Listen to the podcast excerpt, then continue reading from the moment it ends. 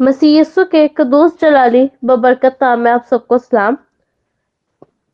खुदावन के ज़िंदा कलाम में से वाइस की किताब, उसके दूसरा बाप और उसकी बारह से लेके छब्बीस आयत तक की हम तलावत करेंगे। खुदावन के ज़िंदा कलाम में यूँ लिखा है, और मैं हिकमत और दीवानगी और हमाकत के देखने पर मतवजा हुआ, क्योंकि वो शख्स जो बादशाह के बाद आएगा, क्या करेगा? वही जो होता चला आया है। और मैंने देखा कि जैसे रोशनी को तारीखी पर फजीलत है, वैसे ही हिकमत हमाकत से अफसल है।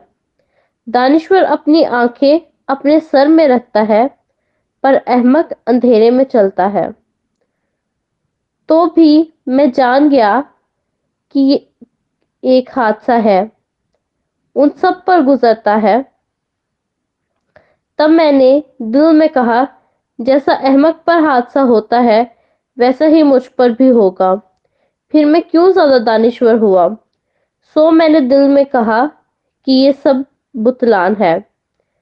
क्योंकि ना दानिश्वर और ना अहमक की याद अब तक रहेगी, इसलिए कि आने वाले दिनों में सब कुछ फरामोश हो चुकेगा, और दानिश्वर क्यों कर अहमक की तरह मरता है?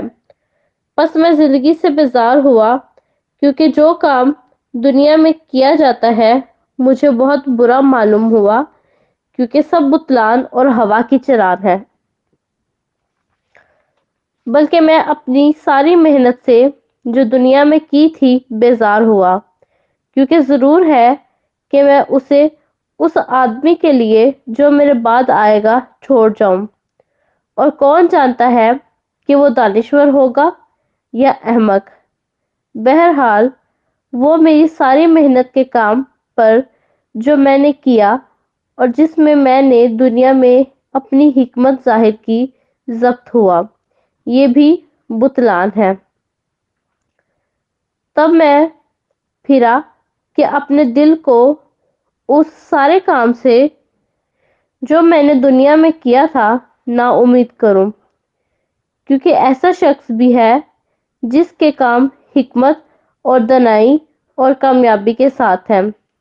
लेकिन वो उनको दूसरे आदमी के लिए, जिसने उनमें कुछ मेहनत नहीं की, उसकी मेरास के लिए छोड़ जाएगा।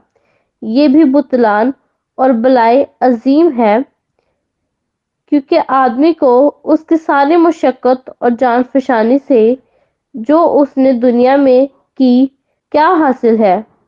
क्योंकि उसके लिए उम्र भर गम है और उसकी मेहनत मातम है।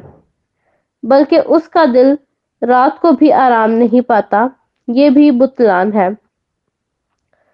बस इंसान के लिए इससे बेहतर कुछ नहीं कि वो खाए और पिए और अपनी सारी मेहनत के दरमियान खुश होकर अपना जी बहलाए। मैंने देखा कि ये भी खुदा के हाथ से है।